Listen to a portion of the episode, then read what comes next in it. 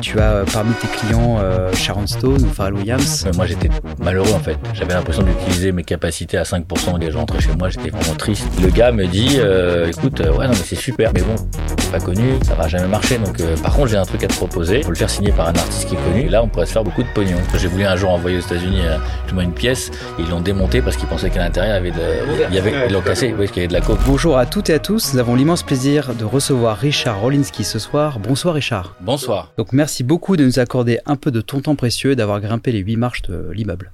Ouais, c'est vrai que c'est un peu haut quand même. La prochaine fois, il faudrait faire quelque chose de plus bas. On trouvera un moyen d'être au rez-de-chaussée, mais pour l'instant, on le fait à l'étage, c'est quand même mieux.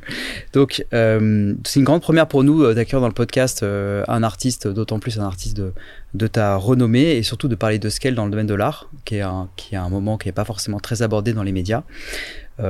Alors pour nos auditeurs, donc Richard est l'artiste français contemporain le plus vendu dans le monde aujourd'hui depuis bientôt 10 ans. Vous avez certainement vu certaines de ses créations, dans les plus connues un immense et gigantesque King Kong qu'on peut apercevoir dans des lieux insolites. Tu as parmi tes clients Sharon Stone ou Pharrell Williams et bien d'autres. Et tu as réussi à vendre des œuvres pour même 15 millions d'euros une œuvre en 2014. Ce qui est intéressant, tu nous raconteras, je pense. Et tu fais tout un tas de collaborations avec des chocolatiers, des chefs, des orfèvres. Et tu as tes propres galeries aujourd'hui et aussi un e-shop qui te permet de disposer de l'ensemble de ton patrimoine de collection en ligne. Et tu as 8 millions de followers Instagram. Ce qui est un tout petit peu plus que Julien Masson, ouais. Qui, j'ai regardé juste avant l'émission, en a 2. Ouais. C'est déjà pas mal il y a un début à tout. Ce soir j'en aurai 3. Ah ouais. Avant de démarrer donc l'émission se déploie en 3 parties. Il y a une partie qui est ce qu'on appelle le 0 to 1 qui est un peu les débuts où peut-être que tu as tâtonné avant de trouver l'endroit où qui marchait vraiment pour toi. La deuxième partie sur le scale où avec Aymeric on va creuser 2 points particuliers ensemble et la dernière qui est finalement ta vision pour la suite. C'est quoi le endgame que tu t'es fixé? Il y a plein d'anglicismes en fait. Il y a plein d'anglicismes. Nous sommes tous les trois américains, d'accord. Et nous faisons l'effort de parler français ce soir. Ok, so now we're gonna make it in English now. En fait, peut-être qu'on peut revenir avant de commencer sur ton aventure parce que t'as une aventure quand même qui est singulière. T'as commencé dans l'immobilier, si je dis pas de bêtises. Si on peut venir là-dessus avant de rentrer concrètement, ça sera intéressant pour les auditeurs. En fait, j'ai commencé dans plein de domaines. Hein. J'ai fait beaucoup de métiers avant d'arriver à celui-là et. J'ai fait plein de trucs. J'ai fait de l'événementiel. J'ai fait coursier pour quand j'étais pendant mes études. Okay. J'ai vendu des téléphones. J'ai fait tout un tas de métiers pour pouvoir bouffer en fait. Voilà. La démerde. Exactement. Donc non, je voulais être artiste au début, mais le problème c'est que j'avais pas de thunes, donc je faisais des castings, je fais du théâtre, j'ai fait de la musique, mais tout ça C'est quoi le truc le plus insolite que t'as fait alors? À cette époque-là, ouais. Qui me plaisait pas, le truc pour bouffer, je sais pas, j'ai vendu du muguet, j'en sais rien, j'ai fait tous les métiers tous les petits boulots qu'on peut imaginer, et parce qu'en réalité après mes études, après mon bac, je me suis rendu compte que finalement c'était pas, ou alors fallait réussir tout de suite, mais c'est pas donné à tout le monde. Déjà, même si t'avais quelques possibilités, c'était pas forcément rémunérateur, et donc du coup qu'il fallait continuer, peut-être faire un métier plus traditionnel pour pouvoir gagner sa vie, et quand t'as pas des parents ou que t'as pas une famille, etc. T'as pas le choix, donc donc j'ai continué les études, j'ai fait une école de commerce, puis j'ai fait des métiers traditionnels, comme tu dis l'immobilier, c'était vers la fin, mais j'ai fait plein d'autres boulots, j'ai monté plein de business en fait, j'ai monté beaucoup de business que j'ai revendu derrière. Le dernier c'était l'immobilier, mais j'en ai fait plein d'autres. C'est peut-être ce qui explique le succès, c'est son côté artiste et à la fois entreprenant. Peut-être que ça a joué. Je sais pas si ça a joué. En tout cas, oui, c'est une expérience.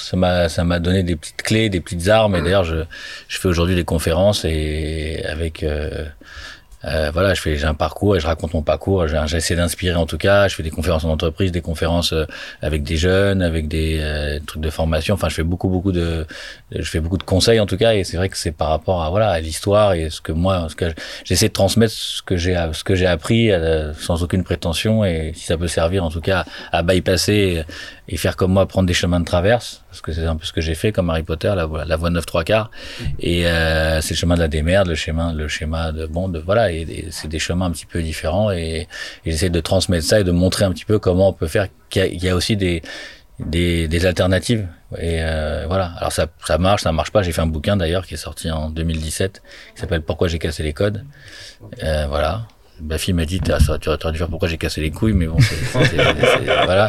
Et en fait j'ai cassé les codes parce que j'ai pas eu le choix, c'est parce qu'on m'attendait pas. C'est quand je suis arrivé dans le milieu effectivement de l'art, j'ai cru que bon on arrivait, qu'on allait nous accueillir. Ah ben merci monsieur, installez-vous, c'est parti, bienvenue, c'est parti. Et finalement je me suis rendu compte qu'en fait c'était pas ça du tout. Et donc c'est parce qu'on m'a pas accueilli que j'ai cette, et c'est grâce à ça je pense que j'ai réussi aussi, parce que peut-être qu'on m'aurait dit bah oui y a pas de problème, tiens installez-vous, vous allez faire ça, mettez-vous là et ça va bien se passer. Bah en fait s'il y avait eu ça, peut-être que j'aurais pas dû chercher des moyens de réussir autrement. Mais t'avais fondamentalement une âme d'artiste, t'avais envie d'être artiste dès le départ. Ah bah depuis tout petit, moi je faisais des sculptures, quand j'avais 4 ans, je faisais des sculptures animalières en terre glaise, ensuite qu'on faisait cuire au four, que j'offre aux maîtresses, aux directrices, et très faillot à l'époque, et j'adorais plaire et montrer, et je distribuais, j'étais un petit génie, mais c'était le côté très, oui, un côté, alors c'était les animaux, ouais, les animaux, éléphants, hippopotames, c'était sauvage, mais comme sympathique. On postera les pots de terre cuite faits par Julien Masson quand il avait 4 ans sur la page LinkedIn, mais je suis pas sûr que ce soit la même qualité. Ça peut être pas mal. J'ai fait des pots aussi, hein, parce qu'en poterie tu faisais tout, hein, tu faisais des saladiers, des pots. Mais ça a moins marché. Peut-être que les maîtresses maintenant sont contentes de les avoir par contre. Ah, ça c'est vrai. C'est possible. Tu peux retrouver sur Drouot des pièces que quand t'avais 4 ans. Les seuls trucs qui me restent de l'époque, tu sais, c'est des trucs que ma mère elle avait gardés, mais j'adorais le foot, donc j'avais fait un jour de foot de la Juve. Je sais pas qui c'était à l'époque, mais parce que j'avais fait le maillot et un piano. J'avais retrouvé 2 instruments, mais j'ai pas allé tout ce qui était animalier. J'ai pas. C'est parti. Malheureusement. Voilà. Mais le genre de foot, tu l'as toujours. Le genre de foot, je l'ai toujours. C'est marrant. Le genre de foot avec j'imagine que c'était la Juve parce que je me souviens pas, mais c'était un maillot rayé noir et blanc, donc je pense que c'était la Juve. Ah, je pense que tu peux aller contacter la famille Agnelli en disant à l'époque j'ai. Exactement. Est-ce que tu te rappelles au moment où quand tu te lances dans la création, et j'imagine que tu as essayé beaucoup de choses et à un moment donné tu t'es rendu compte que l'art que tu étais en train de produire a commencé à résonner avec des gens qui avaient cette envie d'acheter ton art. Donc ça c'est une fois que j'ai commencé ma carrière artistique. Oui. Ouais, là t'as basculé. Exactement. J'ai basculé, ça y est. Ouais. T'as trouvé le moment où il y a eu un déclencheur. Le côté obscur de la force. Ouais. Ouais. D'accord.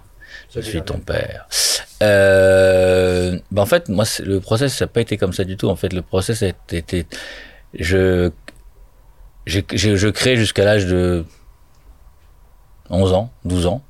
Et en fait, faire des sculptures, c'était pas du tout glamour à l'époque. C'était un peu comme si tu faisais du macramé ou du tricot ou du crochet, etc. Donc, pour draguer les filles, c'était pas ouf, tu vois. C'était le truc donc c'était pas dans le game. Donc, j'ai basé complètement cette histoire pendant assez longtemps. Et après, à la post-adolescence, je me suis remis à m'intéresser à des artistes comme Armand ou Klein, ou l'école de Nice ou choses comme ça. Et j'ai repris cette activité artistique. Donc, je n'ai jamais arrêté. J'ai toujours fait pour m'amuser. C'était un hobby. J'ai jamais cru qu'on pouvait gagner des sous en vendant des sculptures ou des peintures ou quoi que ce soit. Reconnecté à ce que t'aimais faire. Exactement. Et puis, à un moment de ma vie, c'est vrai que j'étais assez successful, t'en parlais tout à l'heure, j'étais dans l'immobilier, tout fonctionnait assez bien pour moi, mais moi j'étais malheureux en fait. J'avais l'impression d'utiliser mes capacités à 5% ou 10%, et donc je rentrais chez moi, j'étais vraiment triste, et puis un jour j'ai dit « fuck », et j'ai fait un espèce de burn-out, pas un vrai burn-out, parce qu'un burn-out c'est quand même grave, mais c'est vrai que je me suis dit « bon bah il faut que je revienne à l'essentiel, à ce que j'avais vraiment envie de faire ». Et puis j'ai dit parce que j'aurais pu commencer par la musique, on a un ami en commun, ou c'est des choses qui me tenaient à cœur, le théâtre, la scène, ou ces choses-là, mais ce qui m'a plus parlé, en tout cas ce que j'ai ressenti à ce moment-là, c'était effectivement cette première activité artistique, et j'ai décidé donc de créer quelque chose. Mais j'ai créé directement pour les autres, et cette première sculpture que j'ai créée, je savais que c'est celle-là que j'allais montrer au public, pas les autres, pas tout ce que j'avais fait avant, et que c'est celle-là qui allait. Dans ma tête, tout était bien quadrillé. Alors j'ai mis longtemps, j'ai mis 2 ans à créer. C'était le crocodile que j'ai mis 2 ans à créer. Enfin, parce que j'étais jamais content en fait. Hein. Je suis un éternel insatisfait. Je suis super très exigeant avec moi, mais avec les autres. Enfin les maniaque, deux. Ouais. Et puis je voulais un truc parfait. J'arrête pas de changer. Ah non, le ventre est trop gros. Ah non, ça va pas comme ça. Donc si tu veux, c'était un truc qui a duré 2 ans. Aujourd'hui, on peut mettre 2 heures pour faire quelque chose. Moi là, j'ai mis 2 ans, ce qui est très très long. Et ensuite, quand j'étais satisfait du projet, c'est là que j'ai été voir effectivement ma première galerie. Et que je me suis pris des vents, voilà. Donc c'est comment ça se passe, tu toques et tu viens avec un crocodile. Bon, écoute, moi j'avais téléphoné, j'étais venu avec la pièce. Moi, je pensais vraiment que c'était simple. En fait, tu dis tiens, t'arrives, tiens, j'ai un truc sympa à vous montrer. Je connais, j'avais des sous, j'étais collectionneur, donc je connaissais les galeries, je connaissais tout ce monde. Donc je me dis bon, possible. Ouais, ils m'attendent. Finger in the nose. Et donc, ça va, j'ai été voir mon premier galeriste qui m'a dit « Ah ouais, non mais c'est super et tout, c'est génial. » T'arrives avec l'alligator sous le bras. Et... Ouais, c'est ça. Exactement. Il était grand l'alligator ? Ben 1m10 quand même. Ouais. C'était pas un alligator, c'était un croco. Et ça ressemble. Mais moi, de toute façon, c'est une image. Je crée des choses qui sont un peu différentes de la nature. Mais disons que et le gars me dit, écoute, ouais, non, mais c'est super. Franchement, bravo, je trouve ça top. Mais bon, t'es pas connu, personne sait, ça va jamais marcher. Donc, par contre, j'ai un truc à te proposer. Eh bien, on peut le faire signer par un artiste qui est connu. Je connais quelqu'un qui serait ok pour signer. Et donc, du coup, et là, on pourrait se faire beaucoup de pognon. Voilà. Marque blanche. Voilà, exactement, un peu ça. Et donc, j'ai réfléchi. Alors, ce qui m'a aidé déjà, c'est que j'avais une situation. Peut-être que j'aurais pas eu de situation, je me serais dit peut-être que c'est une solution. Tu vois, j'aurais besoin de bouffer, mais j'avais pas besoin de bouffer à l'époque. Donc, c'était pas, donc les planètes étaient pas alignées de cette manière-là. Et j'ai réfléchi, je suis resté comme ça, j'ai dit, mais c'est pas possible, je vais pas, moi, travailler pour donner la notoriété à quelqu'un d'autre. Je trouve ça fou comme démarche. Je la comprends, hein, attention, hein, je la comprends et je peux comprendre, peut-être on en parlera tout à l'heure dans la suite des trucs, mais je comprends que ce soit possible et j'ai pas de souci avec ça. C'est pas, ça m'a choqué moi à l'époque, mais aujourd'hui ça me choque moins. Donc, puis ça se fait beaucoup dans la littérature, oui, notamment. Oui, puis ça se fait dans plein. Donc, mais à l'époque pour moi, c'est, voilà. Mais aujourd'hui, voilà, c'est pas. Et du coup, ça m'a choqué. J'ai réfléchi, j'ai dit bah non, je vais pas faire ça. Et tant pis. Donc du coup, j'ai repris tout à zéro. J'ai réfléchi à ce que je voulais, comment j'y arrivais. J'ai juste me suis servi peut-être de ma petite expérience dans mes autres domaines, avec de pas être demandeur, de jamais être demandeur, de se faire désirer, de pas demander, enfin tout un tas de codes qu'on apprend dans le business quoi. Okay. Et du coup bah j'ai fait des marches arrière, j'ai pris quelqu'un pour me représenter, j'ai essayé de qu'il soit convaincant pour expliquer que si les personnes n'allaient pas bosser avec moi, ils allaient passer à côté de quelque chose d'énorme, etc. Enfin voilà, il y a toute une stratégie qui avait été mise en place. Ça fonctionnait parce que en fait le projet était sympa. On va pas se mentir, c'est un truc que j'aurais acheté. Moi, aujourd'hui, je crée pour les autres et j'ai une espèce de, si j'ai une qualité, j'en ai pas beaucoup, mais celle que on peut dire, qui est intéressante, c'est celle de voir avec mes yeux ce que vont voir le plus grand nombre. Je suis pas du tout je suis pas du tout d'un truc élitiste. Je suis vraiment avec mes yeux, je vois vraiment ce que le commun des mortels, voire très mainstream, très populaire, très normal, très comme monsieur et madame tout le monde. Mais quelque part, ça aide aussi parce que si t'es aimé par le plus grand nombre, ben, c'est plus facile de vendre, quoi, forcément. Mais au départ, ouais, t'as mis une strate en place pour se dire, non, c'est moi maintenant qui vais vendre ma propre œuvre. Stop, point barre. Bah, j'ai pas investi en plus pour quelqu'un d'autre, en fait. Je savais même pas que ça existait dans l'art, moi. Parce que ça coûte, hein. Ouais. Bah, ça existe pas trop, mais oui, ça existe. Ouais. Mais c'est les histoires comme ça, c'est toujours les histoires détournées. Il y a l'histoire d'un Français comme ça qui arrivait pas du tout exposé, il a pris un nom chinois et il y a tellement un snobisme, un parisianisme qui est tellement puissant qu'il a réussi à percer en faisant penser qu'il était chinois et ça a cartonné, etc. Parce que le chinois, etc. Bah ça on le verra si on en parle, mais combien de fois moi parce que j'étais pas accepté dans des foires, mais si je prenais un autre nom ou quelque chose qui venait d'Inde ou d'Afghanistan, je sais pas quoi, oui ça y a pas de problème. C'est très très parisien. Oui, j'ai pas français parce que les Français sont pas comme ça, mais c'est très parisien. Voilà. Mais je pense que c'est pour ça qu'avec le podcast, si on change ton nom, Julien. On va décoller. Ouais, je pense que vous êtes bien parti là.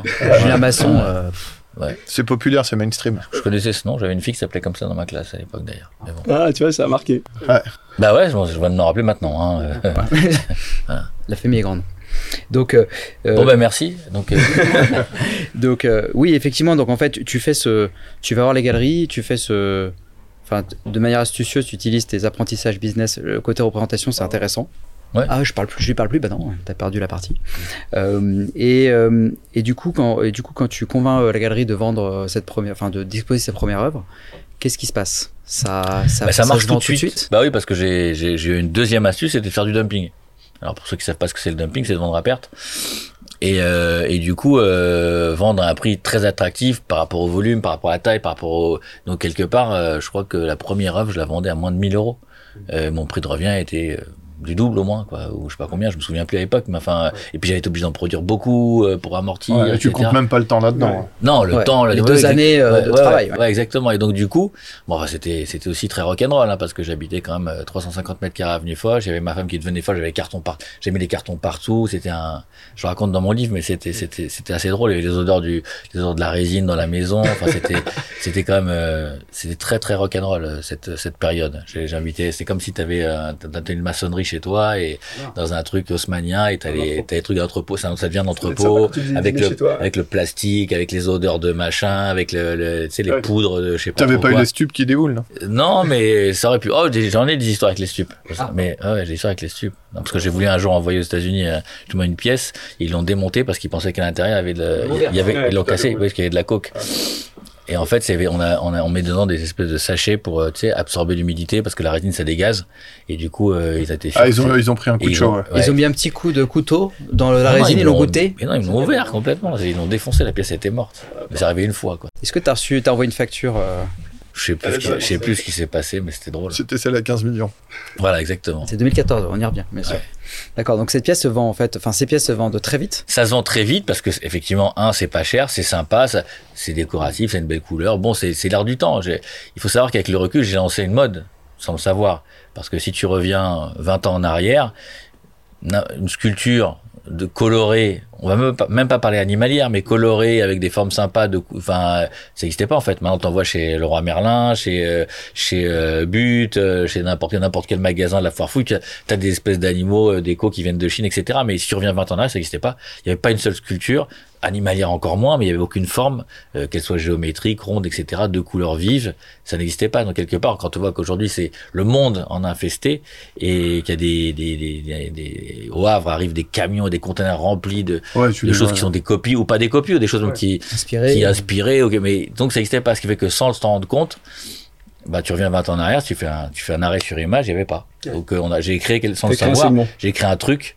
qui est j'ai aucune fierté, mais c'est en tout cas ce qui est sûr, c'est que ça a fait un truc, puis en plus ça m'emmerde plutôt qu'autre chose parce qu'il y a tellement de copies serviles, pas serviles, et dans le monde entier, il y a des usines qui tournent à plein régime en faisant des vraies copies, tu vois, donc que ce soit dans les 5 continents, donc c'est chiant. Mais à part ça, c'est un mouvement. Oui, c'est vrai qu'il y a une espèce de mouvement, on n'en parle pas. Mais peut-être on en parlera un jour quand je serai mort, mais en tout cas il y a un mouvement qui a été créé. Il y aura eu Roldoigny et Rousseau, puis tu auras Sharon Orlinski dans la thématique. Ouais. Donc en fait, c'est le prog market fit, finalement, c'est la rencontre entre ces animaux faits d'une certaine façon très spécifique, très originale, avec un marché qui peut-être en fond de cours attendait ça. Ouais, c'est possible. Il y avait un côté ludique, un côté décoratif, un côté facile, une lisibilité immédiate. Tu sais, l'art, c'est toujours, il y a un côté un peu branlette dans l'art. Je veux dire, c'est pas, voilà, n'importe qui, même sauf qu'ils se pincent le nez, mais voilà. Donc, là, quelque part, c'est n'importe, les enfants, ils leur donnaient à manger, quoi. T'as les enfants de 2 ans, j'ai des potes, là. Ben oui, t'as un côté tellement, t'as envie de le toucher, puis on peut les toucher. Dans un musée, tu peux pas toucher une sculpture parce que tu vas l'abîmer. Là, tu peux le toucher, tu peux la nourrir, tu peux la regarder. Il y avait aussi ce côté avec toutes les formes. C'est assez compliqué de faire des gueules ouvertes. Donc c'est plus simple. Tu me remarqueras que avant les sculptures c'était toujours la gueule fermée parce que c'est plus simple de faire un moule entier. Il faut plusieurs moules parce qu'il faut faire un moule pour la gueule, en haut, en bas, la queue. Donc si tu veux, il y avait un côté comme très vivant. Ma frustration avec la sculpture, c'est que j'aurais voulu que ça bouge, que ça avance. Donc du coup, on arrive aujourd'hui à le faire parce qu'on fait des films, on fait plein de choses, mais en tout cas, j'essaie toujours d'une dynamique et quelque chose de. Donc il y avait vraiment ce côté lisibilité, émotion, et qu'on aime ou qu'on n'aime pas, parce que j'ai eu aussi des détracteurs, mais qui trouvent ça hideux, qui faisaient des esclandres, mais bon, pour moi c'est réussi parce que c'est une réaction, c'est que ça marche.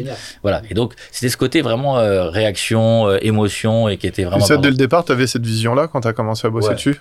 Bah ouais, je l'avais déjà à l'époque quand j'avais 4 ans, quoi. Parce que c'est ce que je faisais déjà les sculptures avec toujours la bouche ouverte. C'était mon truc. Fait que ça parle, ça vit, fait qu'il y a un côté vie. Enfin, il y a pas de mort, toujours la vie. Alors que c'est figé, une sculpture. Intéressant. Je pense qu'on est mûr pour passer la partie scale, passage à l'échelle. Du coup, je transmets la main à Aymeric. C'est une partie qu'on aime bien creuser. Alors, c'est atypique de le faire dans le monde de l'art, mais tu l'as dit toi-même, t'as cassé les codes. Mais aussi, on a l'impression que t'as repris beaucoup de best practices de l'industrie, t'as créé des choses, t'as repris tout ce qui marchait bien dans le business. Tu nous as dit que t'avais créé tes propres galeries, là où les autres avaient des galeries avec plusieurs artistes. T'as créé des sites e-commerce, tu t'es appuyé sur de la com, la vraie com telle que le font les grandes marques de luxe. Tout ça, c'est ça qui t'a permis d'avoir ce développement ? Je sais pas. Ouais. En tout cas, c'est ce que j'ai fait, oui, effectivement. C'est ce que ton biographe pense, en tout cas. Ah oui. J'ai l'impression. Oui, c'est une analyse fort pertinente, cher ami. Mais. Non, mais c'est étonnant de voir. Enfin, tu vois, dans le monde du milieu artistique, tu l'as dit, tu as commencé par casser les codes, et puis là, tu as quand même une une notoriété maintenant qui est internationale pour un artiste français. Il y en a d'autres qui l'ont fait différemment. Un mec comme Jeff Koons, c'est aussi son système était assez atypique aussi. Et il était très décrié au début. Et après, il fallait un même mec comme Warhol, qui a fait aussi, qui est un publiciste décrié et tout, qui était même vilipendé, mais qui est devenu aujourd'hui une méga star, etc. Avec le temps, en fait. Et je pense que Warhol, aujourd'hui, il y aurait eu Internet à son époque, ça aurait été un truc encore plus monstrueux, ça aurait été mouse costaud, tu vois. Ça reste petit, Warhol, à côté de ce que ça aurait pu être, parce qu'il avait déjà une telle vision des choses, entre la musique, le cinéma, donc si tu veux, oui, je l'ai fait encore de manière encore plus populaire, avec une accessibilité en utilisant vraiment tous les codes du moment, et en étant un artiste de ma génération, en fait, tout simplement, et n'attends pas d'être connu à titre posthume, enfin tu vois, post-mortem, enfin voilà, je comptais pas être Van Gogh. Et quand tu décides par exemple de lancer tes propres galeries, et pas faire un peu comme ce que tout le monde fait, d'avoir des textes. Je l'ai fait pendant des années, ça. Ouais. C'est un travail, c'est au fur et à mesure. C'est un processus. Et puis j'ai toujours des galeries, j'ai pas que mes galeries, je travaille aussi avec plein de galeries à travers le monde. Et heureusement d'ailleurs qu'elles sont là. Mais l'avantage d'avoir ses propres galeries, c'est que quand tu as un développement comme le mien, avec une telle variété d'œuvres différentes, même si t'as ton meilleur pote qui est galeriste et qui a une galerie multi-artiste, il va pas pouvoir te mettre toutes tes œuvres. Donc là, l'avantage de la galerie, c'est que tu vas pouvoir exposer, même pas l'intégralité, mais enfin une grande partie. Oui. Et on a tellement une diversité. Et comme nous on fait un peu comme dans la mode, on crée par saison, on crée des choses différentes. Et c'est rare. Normalement, t'as des périodes. Un artiste, il va faire par exemple la panthère. Et la panthère, il va surfer 3, 4, 5 ans avec cette panthère, ou 6 ans, j'en sais rien. Nous, on fait comme dans la fashion, et d'ailleurs on a éduqué quelque part les collectionneurs, parce que à chaque fois ils me demandent c'est quoi la nouveauté, je sais pas, on en vient d'en sortir 100 des nouveautés. C'est génial. Mais il y a tout le temps, ils veulent toujours des nouveautés. On peut faire un petit focus justement sur comment t'as travaillé ces saisons-là. Enfin, c'était dès le départ, t'as eu cette idée-là de faire des saisons. En réalité, ce qui se passe, c'est que le jour où j'ai eu cette réussite, en tout cas cette pseudo réussite avec le crocodile, j'aurais pu m'arrêter là et surfer. C'est ce que j'ai fait au début. J'aurais pu faire 10 ans de crocodile. Oui. J'avais que ça au début. Donc au début, je faisais ma première expo que je fais à Cannes, je fais à la FIAC, je fais, j'en sais rien. Voilà, j'avais que le croco. Quand je vois Sharon Stone, t'en parles tout à l'heure, c'était au Festival de Cannes, on fait une plage, elle m'achète des sculptures, Andy Garcia pareil pour le Festival de Deauville, mais j'aurais pu arrêter là et dire trouver des déclinaisons, des couleurs, des matières, et puis je pense que j'aurais pu durer quelques années avec ça, c'est possible, mais j'ai tout de suite eu l'idée de mettre en danger une deuxième fois et de créer autre chose, et ensuite j'ai fait la panthère, et j'ai fait et je me suis dit, il faut tout le temps alimenter et prendre des risques. Et contre la force de ce projet, c'était la prise de risque, parce qu'on a des trucs qui n'ont pas marché. Il y a pas des trucs il y a plein de trucs qui n'ont pas fonctionné. On n'en parle pas aujourd'hui, mais il y a des trucs qui n'ont pas fonctionné, et c'est les échecs qui nous rendent forts. Donc c'est à force de faire des échecs qu'on arrive. Si tu restes toujours tranquille dans ton truc, et t'y arrives pas. D'ailleurs, j'ai tout de suite fait quelque chose qui était assez intelligent, parce que allez, je m'en vois, faut bien s'envoyer des fleurs quelquefois. Faut se faire plaisir. On ne comprend pas. Vas-y, regarde-le.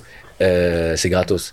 Non, mais c'est que du coup, je me suis vraiment donné la liberté d'aller tenter n'importe quoi, tu vois. Une boule de Noël, j'aurais pu faire une boule de Noël, c'était pas un problème. Et même parfois mes collaborateurs, parce que je suis très fier de travailler avec une équipe, moi je suis pas tout seul, on est beaucoup à travailler, on est plusieurs cerveaux, et j'ai toujours mis en avant justement les partenaires de travail, les camarades de jeu, parce que je pense qu'à plusieurs cerveaux, on est plus fort qu'avec un seul.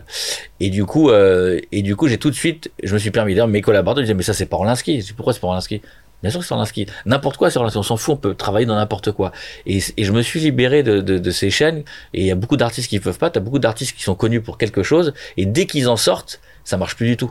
Parce que on est habitué, on veut le truc, et donc le mec est prisonnier toute sa vie de quelque chose. C'est très compliqué. Et cette liberté qui était peut-être un peu au début disruptive et un peu bizarre, elle a fini par être acceptée, et ce qui fait qu'aujourd'hui je sors des trucs franchement qui sont diamétralement opposés, et on arrive à dire ouais, ça c'est Orlinski. Et ça c'est un truc c'est comme la couture quasiment, ce que t'as. Ouais, il y a une touch, et puis j'ai su accepter aussi de souffrir au début, parce que c'était pas évident, c'est prendre des risques, de souffrir, de se faire critiquer. Et puis quelquefois tu prends des vrais risques, parce que quand tu fais un truc avec Hublot, et puis après le lendemain tu fais des tablettes de chocolat, et t'arrives à l'écart type, il est... en vérité, quand tu réfléchis bien, le risque c'est surtout pour tes partenaires, parce qu'en réalité le commun des mortels, ils sont fans aujourd'hui. On a un côté aujourd'hui où toutes les brindes, elles se mettent, regarde H&M qui se met avec des grands créateurs, tu vois, donc aujourd'hui les collabs, c'est quand même quelque chose qui est, c'est quand même très... Moi j'ai commencé avant, mais c'est très d'actualité. Ouais. Mais t'as été un peu précurseur là-dessus? Je sais pas, peut-être. Ce que j'allais dire, c'est que t'as repris les codes du retail, en partie avec les collabs, notamment. Le côté sortir des choses à un rythme, c'est ce que fait en fait Apple beaucoup, avec l'attente du nouveau modèle. Mais dans le domaine de l'art, qui est habitué à prendre son temps, rester dans la même autoroute. Mais je pense qu'il faut ce qu'il faut surtout, c'est aussi le truc qu'il faut garder, c'est la qualité. C'est-à-dire qu'il faut pas faire pour faire. Faut qu'il y ait une histoire, faut raconter quelque chose, faut qu'il se passe quelque chose. Quand je fais quand Disney vient me voir pour faire la collaboration sur le Mickey sorcier, je leur dis OK, mais voilà mon cahier des charges ou ce qualité, parce que je sais qu'ils vont fabriquer en Chine. Moi, j'ai pas les moyens de vendre. Ils nous ont dit à 60 balles le truc. Donc, t'imagines. Moi, à l'époque, maintenant, j'ai réussi à trouver des alternatives, mais à l'époque, dans cette version, cette peinture, ça me coûtait 1000 balles à produire. La même chose qu'eux vendaient à 60 balles dans le parc. Donc, franchement, je peux pas lutter. Mais par contre, quelle ouverture. Parce que t'imagines, je leur dis, voilà, j'ai créé la première pièce, je veux la même chose. Et il y a eu ce cahier des charges, et donc les gens ont acheté de la qualité. Et ça a cartonné. Et je me suis rendu compte, c'est comme ça qu'après, j'ai lancé mon show. Je me dis, tu te rends compte, tu donnes l'accessibilité à quelque chose qui est pas possible. Les gens peuvent toucher quelque chose d'impossible. Je trouve ça génial. Et j'étais très critiqué pour ça aussi. Et t'as voulu démocratiser l'art d'ailleurs aussi. C'était une volonté. Et c'est pour ça que je suis critiqué aussi. C'est pour ça que je suis critiqué par un petit milieu bien pensant, parisien. Très élitiste, comme tu disais tout à l'heure. Ouais, parce que c'est quand même très atypique à la fois de vendre des œuvres à 15 millions et puis en même temps de avoir des figurines que tu peux trouver. C'est atypique. Oui. Aujourd'hui, toutes les grandes marques, elles font ça. Elles font de l'ultra luxe. Elles taquinent de plus en plus l'accessibilité. Regarde quand t'as les écarts que font, la collab entre Swatch et Omega, ou des, enfin, tu vois, ils vont dans des domaines qui leur étaient interdits, quoi, quelque part, mais ils osent. Et puis, donc, je crois. Et ça fonctionne. Excuse-moi, juste une question. Tu parlais d'une équipe avec laquelle tu es entouré. C'est quelque chose de courant dans le milieu artistique d'avoir une équipe avec laquelle tu réfléchis, ou c'est vraiment encore... En vrai, c'est un secret de polichinelle. Parce que si tu réfléchis, tu crois que Rodin, il travaillait tout seul. Tu crois que mais aujourd'hui, c'est vrai que l'idée de l'artiste seul dans son atelier qui meurt de faim, il y en a eu. Van Gogh, par exemple, qui aujourd'hui, ses collections valent des centaines de millions d'euros, voire milliards. Et le mec, il a vendu une seule œuvre pour 50 centimes d'euros, oui, mais aujourd'hui ça a changé, oui, on est aidé. Michel-Ange faisait pas ses plafonds tout seul, enfin tu vois, mais c'était un peu caché, c'était moins connu. Aujourd'hui, je sais pas, il y a moins ça parce que ça n'existe pas trop, parce qu'il y a pas beaucoup de... C'est compliqué, c'est un milieu compliqué, donc faut pouvoir les moyens d'engager des gens pour travailler avec toi. Mais c'est plus un problème d'économie, je pense, qu'un problème éthique, parce qu'aujourd'hui, moi je pense que l'équipe c'est toujours plus fort que seul. Enfin moi je fais des sports d'équipe, j'adore le travail en équipe et je fais confiance aux équipes. Enfin, je veux dire, et aujourd'hui, je reçois d'ailleurs des propositions et des conseils de mon équipe, de fans, parce que parfois sur Insta, t'as des gens qui disent, mais pourquoi tu fais pas ça une fois? Pourquoi tu fais pas ça deux fois? Pourquoi tu fais ça trois fois? Alors, il y a 10 ans, j'aurais dit, non, mais quittez, toi, pour me dire ce que je dois faire. Aujourd'hui, je me dis, vas-y, donne, je prends tout. Utilisateur. Hein? Retour client. Bah ouais, mais c'est de la R&D en live. Je prends, avec plaisir. Et quand t'as 10 personnes qui disent, faut faire ça, je dis, peut-être c'est pas con, et on réfléchit, on en parle à l'équipe. On fait même des focus group aujourd'hui, pour savoir c'est génial. Puis 8 millions sur Insta, ça marche mieux. C'est difficile. Focus group, tu peux nous dire pour les auditeurs qui sont pas forcément familiers? Oui. Ce que c'est, un focus group? Un focus group. Ben, quand tu veux sortir quelque chose, c'est plus pour le shop qu'on fait ça. Eh bien, on prend un panel d'utilisateurs et on leur demande ce qu'ils en pensent, on demande leur avis. Et on prend des tranches d'âge, on prend plusieurs groupes, etc. Et on recoupe. C'est-à-dire qu'ils ont une œuvre dans les mains, par exemple? Ça peut être une œuvre, ça peut être une coque de téléphone. Et t'es prêt à l'ajuster en disant c'est moi l'artiste, mais je suis prêt à ajuster parce que voilà. Ah non, je suis pas prêt à ajuster. Moi, je suis les retours à 100%. Moi, j'ai pas de prétention. Je crée pour les autres. C'est pas d'ego. Je me fais d'ailleurs défoncer par des artistes. Me dit oui, mais alors c'est pas du vrai artiste. Bah, fais ce que tu veux, frère, y a pas de problème. Moi, en tout cas, ce qui me plaît, c'est de créer pour les autres, c'est de donner du bonheur, donner du plaisir, donner une émotion. On vit dans une période qui est très compliquée, où on a des mauvaises nouvelles tous les jours, où les gens crèvent de faim, il y a des guerres, donc aujourd'hui, si on peut apporter quelque chose autant apporter ce que tu as envie qu'on t'apporte. Moi, si j'ai envie à l'époque, je voulais une voiture télécommandée sans le fil, c'est ça que je voulais. J'ai pas envie qu'on m'impose une voiture avec un fil. Voilà, c'est donc aujourd'hui, moi, je préfère faire plaisir. L'idée, c'est vraiment de faire plaisir. Donner du bonheur, donner du plaisir, donner de la joie, donner de l'émotion. Donc, si effectivement, t'as 100 personnes qui veulent ça, je vais pas faire plaisir à 2, je peux faire plaisir à 98. T'as lancé beaucoup de choses autour de... T'as pas fait que la sculpture, en fait. Tu te risques à beaucoup de choses. Et du coup, tu peux nous parler un peu de ce que tu lances à côté? On parlait de la musique tout à l'heure. La musique, c'est un truc qui me tient à cœur parce que j'ai toujours travaillé en musique, j'ai toujours aimé de la musique. J'ai fait en 2016 un son qui a été numéro 1 de l'Airplay pendant 3 semaines, disque d'or avec Eva Simon, un son électro. Qui a cartonné. J'ai tourné pendant plus d'un an et demi avec un seul son. J'ai fait tous les Zéniths de France, j'ai fait Bercy, j'ai fait vraiment des... C'était ton crocodile de la musique. C'était et puis c'était mon premier son. Ouais. Mais c'était très intéressant, l'expérience de la musique, parce que j'ai fait un premier son avec toute une équipe, j'ai clippé, grosse équipe, truc bien pensé, etc. Et j'étais pas fier de ce que j'avais fait. J'étais pas content du truc. Et 2 semaines avant la sortie, j'ai tout arrêté. J'ai dit à tout le monde, j'arrête. Ça va pas, je sens pas, je dormais pas la nuit. Ça va pas, c'est pas assez fort, c'est pas bon. Tout le monde s'est foutu, s'est mis sur ma tête, le producteur, les machins, les trucs, etc. J'aurais dit, je vous ai payé, tout le monde a été payé, je vous dois quelque chose. Donc voilà, j'arrête. Alors je me suis fâché avec plein de gens, mais tu sentais pas. Je sentais pas le truc et je l'ai pas sorti. Et ça, c'est une vraie leçon pour moi et c'est rare parce que souvent j'ai pas ce courage là, j'ai eu ce moment, je sais pas pourquoi j'ai eu ce courage, cette force de dire non parce que souvent on se laisse un peu aller, bon, on a financé, on a mis de l'argent et donc quand j'ai senti le premier son, j'ai dit là c'est celui-là et celui-là ça a été celui-là. Je rencontre Teufa 6 mois après, on commence à bosser ensemble, une rencontre un peu grâce à Omar Sy, enfin un truc un peu dingo. Et le truc quand on fait le son, dit ça oui, ça c'est un tube. Et ça a été un tube et ça a fonctionné et on est rentré en radio et on a fait tout ce qui s'est passé, etc. Après j'ai continué à faire des sons, c'était plus compliqué, c'est un milieu où on m'attendait pas non plus, donc c'est compliqué, faut être joué par les grosses radios, par les majors, bon bah voilà, t'es un peu joué sur énergie, t'es pas joué sur énergie, c'est compliqué, enfin tu connais le. Juste une question d'ailleurs, quand tu passes comme ça d'un univers à un autre de la sculpture au son, c'est toujours la même marque qu'ils achètent ou tu dois te recréer une identité non, dans un. Marque. D'accord. Okay. Voilà. Toujours la même marque, toujours mon nom, toujours pareil. On a changé un petit peu depuis, on a fait évoluer la marque, mais voilà. Et du coup, j'ai fait des sons qui ont eu des parcours plus ou moins, qui étaient en radio, qui ont été classés. Bon, j'ai pas fait d'autres succès hits. J'ai travaillé avec des très gros, j'ai travaillé avec Fat Joe, j'ai fait des featuring avec Nicky Jam, avec Tory Lanez. Enfin, j'ai fait des trucs qui ont eu des destins plus ou moins, voilà. Et là, depuis 1 an, j'ai repris. Avec un pote une carrière musicale très différente où là je me concentre vraiment sur mes sons mais sur des shows, on fait des shows arrêt musique et où on fait sortir avec des écrans 3D un peu à la mode, je sais pas si vous connaissez Tell of Us, Afterlife, tous ces genres de DJ, Eric Prydz, un peu dans cet esprit là mais avec mon histoire. L'avantage c'est que j'ai une histoire qui existe et donc on peut la raconter, la mettre en scène et donc du coup il y a un truc qui est fort. Ouais, c'est un show, c'est mon jeu. Mais c'est ça que t'aimes. Et c'est un show et je trouve ça génial et aujourd'hui il y a une appétence pour ça et on est demandé aujourd'hui et on est en train de signer une grosse résidence à Vegas, on est en train de faire des shows, enfin on est en train de faire des shows. Tu dédicaces à Cyril là, c'est ce que tu fais avec Cyril là. Exactement, ce que je fais avec Cyril. La nouvelle salle avec l'écran. Exactement. Ah la sphère elle est juste hallucinante. On a des projets mais en Inde, on a des projets en Thaïlande, on a des projets un peu partout et là on est sur des spectacles. Et mais c'est la création qui t'aime bien en fait. Ouais, j'aime bien. Ouais, tu casses les codes à chaque fois quoi. Et je parle avec Guy Laliberté pour faire d'autres choses. Enfin, on est vraiment sur des trucs vraiment, tu vois, sur des vrais shows et ça c'est intéressant. C'est complètement différent donc que ça aille en radio ou pas, je m'en fous aujourd'hui. Aujourd'hui et si ça y va et si on fait des hits, on fait des pubs, tant mieux, mais on n'est pas j'étais pas pendant les autres années. Moi quand j'avais fait mon premier son qui a fonctionné, je me suis dit ah ben il faut être en radio, faire des hits radio sinon t'es rien dans la musique. Bah en fait non, t'as des mecs t'as des groupes qui remplissent Bercy qui passent pas en radio. Donc voilà. Mais bon ça faut le comprendre, faut de la maturité. Mais ça a l'air simple quand tu racontes ça, mais il y a beaucoup de boulot, j'imagine, derrière. Tu te lances pas, tu me dis que t'as... Évidemment, il y a beaucoup de travail. C'est le succès de tout, et c'est pour ça que d'ailleurs, quand je fais des masterclass dans les écoles, les proviseurs ou les chefs d'université sont contents parce que je rappelle tout le temps les vertus du travail, que c'est la vraie clé, la key, c'est de bosser.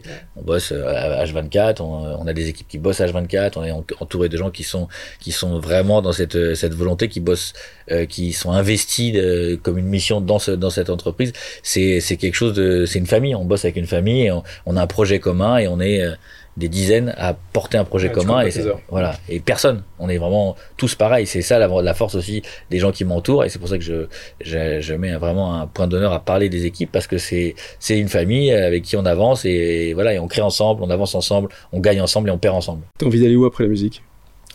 Eh ben je vais déjà puisqu'on fait on a un projet, on a un dessin animé qui va sortir je pense début 2025 qui est un gros projet, un dessin animé cinéma Monde sorti Monde Film qui est pas pour une plateforme. D'accord, donc ouais. Un projet intéressant avec beaucoup de choses derrière, des produits dérivés, un jeu vidéo, enfin est-ce que tu vas la veille de la sortie dire j'y crois pas, c'est pas prêt, on n'y va pas, tant pis pour vous, pas du max. Ouais, mais là j'étais un petit jeune qui démarrait, j'étais un débutant dans ce que je faisais, j'y connaissais rien, enfin c'était vraiment c'était un feeling. Là on est entouré de professionnels, de gens qui ont écrit des trucs, on a déjà une bible qui est avec des persos, on travaille, enfin là c'est plus du tout, là on est passé à un autre level. Après on peut se planter, t'as raison, mais en tout cas là si tu veux t'as ouais, c'est très professionnel. C'est pro quoi, je veux dire c'est moi j'ai pas beaucoup de choses à part dire oui ça me plaît pas, je suis voilà, je suis l'origine. C'est toi qui qui est à l'origine. Je suis à l'origine.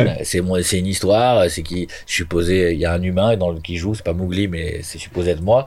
Et avec tout ce qui va derrière. Avec voilà. Mais c'est quelque chose de très pédagogique. T'as écrit le scénario? T'as écrit le... Non, j'ai réfléchi à quelques trucs. On est plusieurs. Il y a des pros. Chaque chose. Voilà. Moi, je travaille avec des pros. Je sais. Puis je crois que c'est bien d'être entouré avec les bonnes personnes et d'être plusieurs. Mais effectivement, je donne mon avis. Oui, bien évidemment. Tu dois t'éclater d'ailleurs à travailler avec tous ces talents à chaque fois. Ouais, c'est sympa. C'est vraiment sympa.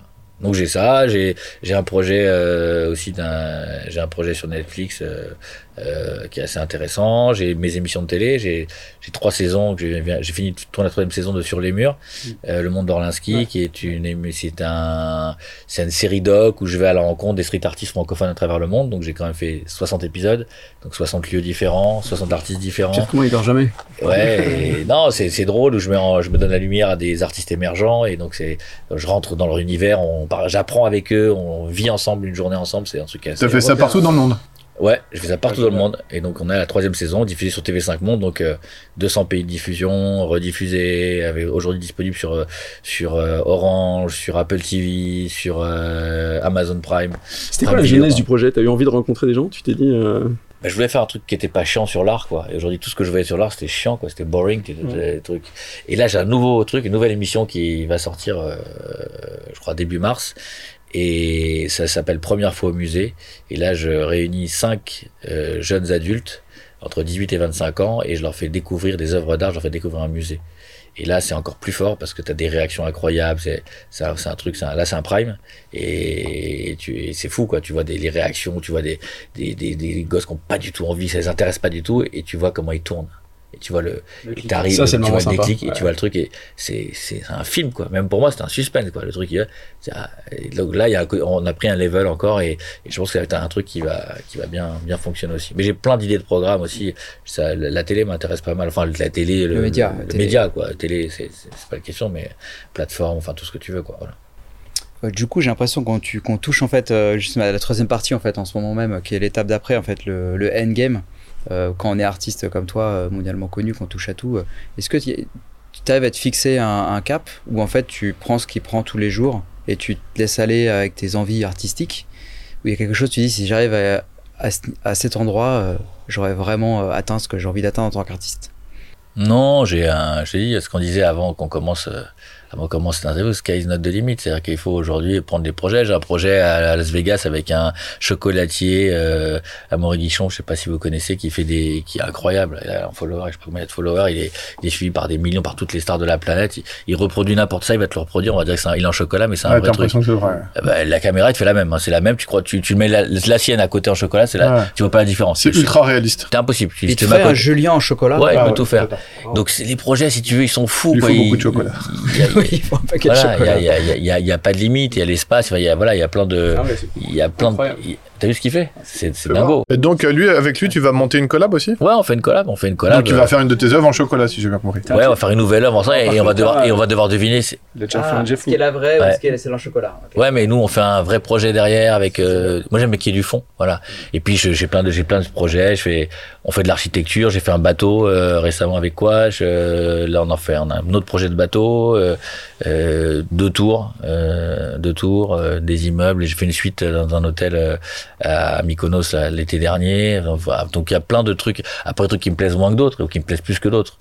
Et puis il y a la scène, moi j'adore la scène, donc je continue à persévérer avec mon one-man show, avec mon stand-up comédie, et je continue, et ça c'est un truc qui m'éclate vraiment, c'est le truc parce que t'es vraiment en face du public, t'as pas de ouais, là c'est l'artiste pur. Et là t'es face à toi-même. Et là du live ça doit être hardcore, ouais, c'est pas la même. C'est beaucoup plus compliqué parce que quand ça fonctionne pas, tu prends des claques, ouais t'as le retour immédiat. Mais tu peux revenir sur quelques échecs parce qu'on parle toujours des bah ça c'est un super échec. Par exemple moi la première fois que je fais mon spectacle, je fais ça avec Lolo, Laurent Baffi, on monte un spectacle sur l'art.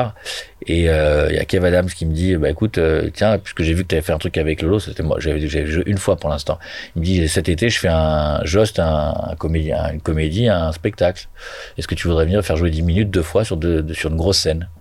Je dis ouais écoute, mais ce qu'on avait écrit avec Lolo on pouvait pas extraire, c'est un truc, il y avait une suite, il y avait un filon, on pouvait pas extraire des... Et t'as peut-être une ambiance particulière autour de ça. Oui, on pouvait rien faire, Donc je demande à des artistes que je ne citerai pas, qui sont très grosse polémique en ce moment, donc j'ai assez connu de m'écrire quelque chose, qui m'écrivent des choses qui sont plutôt très adultes, alors que le Kev, c'était plutôt très très jeune, quoi, tu vois, donc c'était, et donc, match, voilà, et donc je vais devant 900 personnes quand même, pour une de mes premières scènes. Alors, j'étais avec Farid, j'étais avec, il y avait Magid Berilla, il y avait Caroline Vigneault, il y avait Bambi, enfin il y avait des tonnes, il y avait une dizaine d'humoristes de la scène assez connus. Et donc je monte sur scène et donc effectivement je fais tout, je raconte mon texte et j'éclame mon texte et personne, un four complet, 10 minutes de four, pas un rire, machin, etc.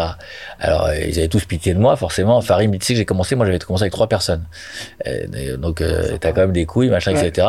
Je me suis pas démonté. Le soir Kev et je sais plus, on était 3, on va dans la chambre d'hôtel, ils réécrivent des trucs pour le lendemain plus adaptés au spectacle. Oui, parce que je parlais comme des problèmes d'érection à des gosses de 15 ans, quoi, tu vois. Donc bon, c'était 50 plaintes. Voilà, ouais, donc, ils devaient pas savoir ce que c'était, tu vois. Donc, je parlais de trucs, voilà. Et donc, le lendemain, le public était un peu différent. Et alors, t'imagines bien que n'étant pas professionnel, me rappeler de ce qu'ils m'ont écrit 3 heures avant, plus le texte d'avant, etc. Forcément, je me rappelle de rien. J'oublie tout. Un four complet, catastrophique. Et à un moment, je sais plus quoi dire. J'ai plus de texte, j'ai plus rien. Et je sors un truc, une connerie, et tout le monde rigole. Et à ce moment-là, ça reste un échec total, mais à ce moment-là je me dis voilà, c'est ça que je veux faire, et donc j'ai tout complètement réécrit, et c'est ça, et grâce à Caroline Vigneault qui m'a beaucoup aidé à écrire mon premier nouveau spectacle, j'ai fait du stand-up, parce que l'autre c'était plus en mode pièce de théâtre, et là j'ai fait du stand-up, mais grâce à cet échec cuisant dont tout le monde s'est foutu de ma gueule, les copains de mes enfants, les machins, c'était la risée, c'est-à-dire que c'était vraiment tu peux pas imaginer. Mais oui, je m'en fous en fait. Mais c'était vraiment, c'était violent. Mais après, les gens ne vont pas te dire parce que t'es quelqu'un, t'es magique, ils vont pas te dire. Mais j'ai su par. Mais tu le voyais dans le regard. J'ai su par personne interposée que le lendemain, ou même le lendemain au resto, machin, etc. C'était genre regarde, le clown il est là, quoi, tu vois. Ouais. Mais moi, plus j'ai ça, plus ça me donne envie de recommencer et de faire. Il continue là en ce moment ton. Ouais. Je reprends la Comédie de Paris. Je crois que c'est le 22 janvier. À vos rendez-vous pris. Ouais, voilà. Pareil.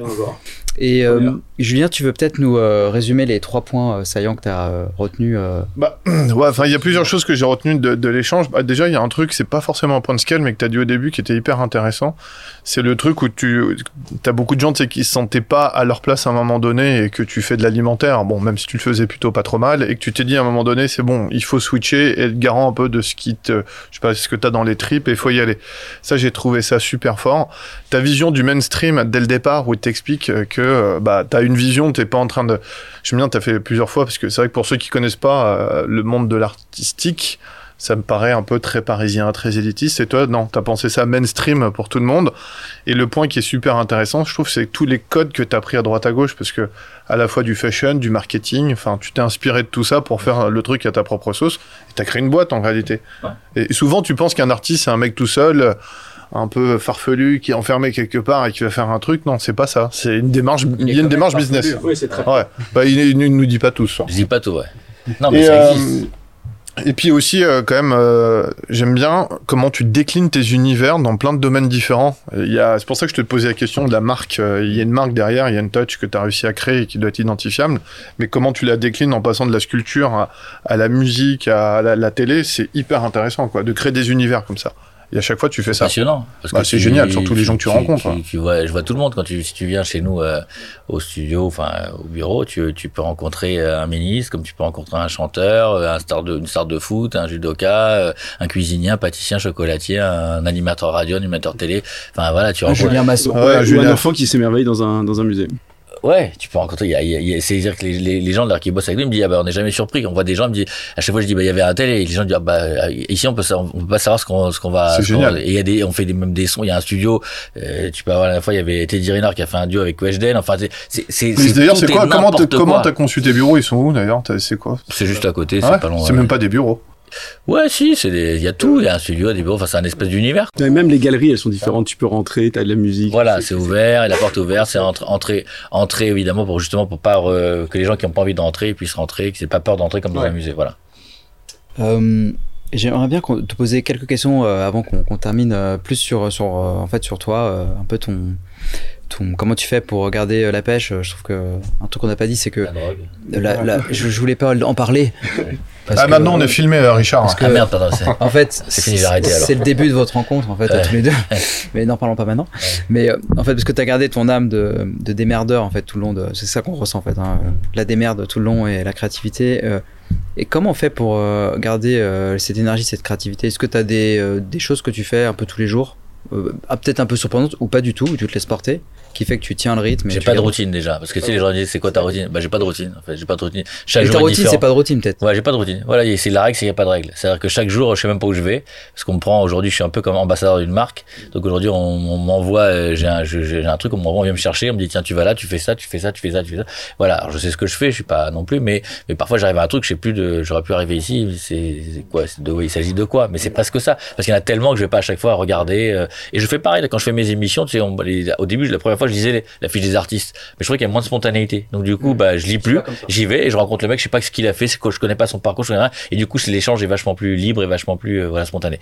Et ma routine, non, je fais du sport, je fais beaucoup de sport. Ouais, tu fais quoi ? Je fais du foot, je fais du paddle, j'ai arrêté le tennis, je fais du paddle et je fais je fais pas de yoga, mais je fais ma main, t'es prof de yoga, mais je fais de la muscu, 3 fois par semaine, voilà, essayer d'entretenir, mais bon, c'est un besoin, mais je le fais ça aussi de manière assez pro, assez, tu vois, voilà, c'est à fond. Moi je me dis, t'es là, tu payes quelqu'un pour faire un truc avec toi, bah autant que ça soit bien fait, quoi, parce que les profs ils me disent mais c'est bizarre quand même, franchement il y a pas beaucoup d'élèves qui sont de bachis, ça sert à quoi si tu fais le truc pour non, mais c'est vrai, parce qu'il y a des gens qui se donnent bonne conscience qui font mais là vraiment c'est voilà, après non, il y a pas l'idée, c'est, je crois que c'est dans ta tête, quoi, je crois que. Et puis c'est d'être entouré. Je suis entouré beaucoup j'aime mes gosses aussi, d'entouré d'énergie jeune, d'être toujours très branché dans le game. Il y a des endroits où tu détoxes, que genre quand t'as justement envie de créer, et t'as envie de prendre un peu de recul. Non. Je peux créer là aujourd'hui, en te voyant, j'ai dit tiens, tu m'inspires quelque chose. Et tes chaussettes, je pense que c'est tes chaussettes. C'est les chaussettes, effectivement, d'un bleu roi. Et non, mais l'inspiration, elle est partout. J'ai un cerveau qui marche H24 et voilà, quoi. C'est... Justement, faut pas débrancher, en fait. C'est ouais, ça, donc ça cesse. Mais quand tu débranches, moi, je me souviens à l'époque, j'avais une autre campagne, quand je partais le week-end avec les enfants, je débranchais, j'étais pas bien, j'avais mal à la tête. Et d'ailleurs, j'avais parlé au médecin qui m'a dit c'est normal parce que quand tu débranches comme ça, tout se relâche et du coup, c'est là que t'es. Oui, non, mais c'est vrai, parce que t'es pas. Ah, comme quand t'arrives en vacances, les 3 premiers jours, t'es flingué, quoi. Exactement. Et est-ce que tu as un livre à nous recommander qui t'a marqué ? Pourquoi j'ai cassé les codes ? Ouais. Voilà, ce livre-là, qui l'a écrit ? 17,90 €. Maintenant que tu as participé à l'émission, il y a quelqu'un où tu dirais ça serait chouette qu'il vienne, que ce serait un bon format pour cette personne-là, que tu connais ? Ouais, bah, j'ai mon mentor, Jean-Claude Biver, qui est l'horloger, qui est très connu en Suisse. Exactement, qui est un peu comme un père spirituel ou un ami, qui est quelqu'un très proche, et qui effectivement, je trouve qu'il y a un mec génial qui a cassé les codes de tout, qui a eu des expériences incroyables, et que tu écoutes à raconter des histoires, tu peux rester des semaines à écouter heures et des heures à écouter tout ce qu'il a raconté. En Suisse, c'est un monument, lui. Bah, pas qu'en Suisse. C'est aujourd'hui, c'est une star de l'horlogerie internationale. De la Suisse, quoi. Et c'est quelqu'un qui est très inspirant, c'est un esthète. Esthète, très grande générosité, une vraie bonne personne. Ok, bah on prend l'intro si c'est possible. Ouais, avec plaisir. Bah écoute, merci beaucoup. C'était top. Merci Bravo. Richard. Pour les auditeurs et tous ceux qui ont visionné, n'hésitez pas à vous abonner à la page Instagram de Richard, à pouvoir acheter son livre sur toutes les plateformes et à liker surtout la page LinkedIn du podcast et de mettre 5 étoiles sur Apple Podcast. Merci beaucoup.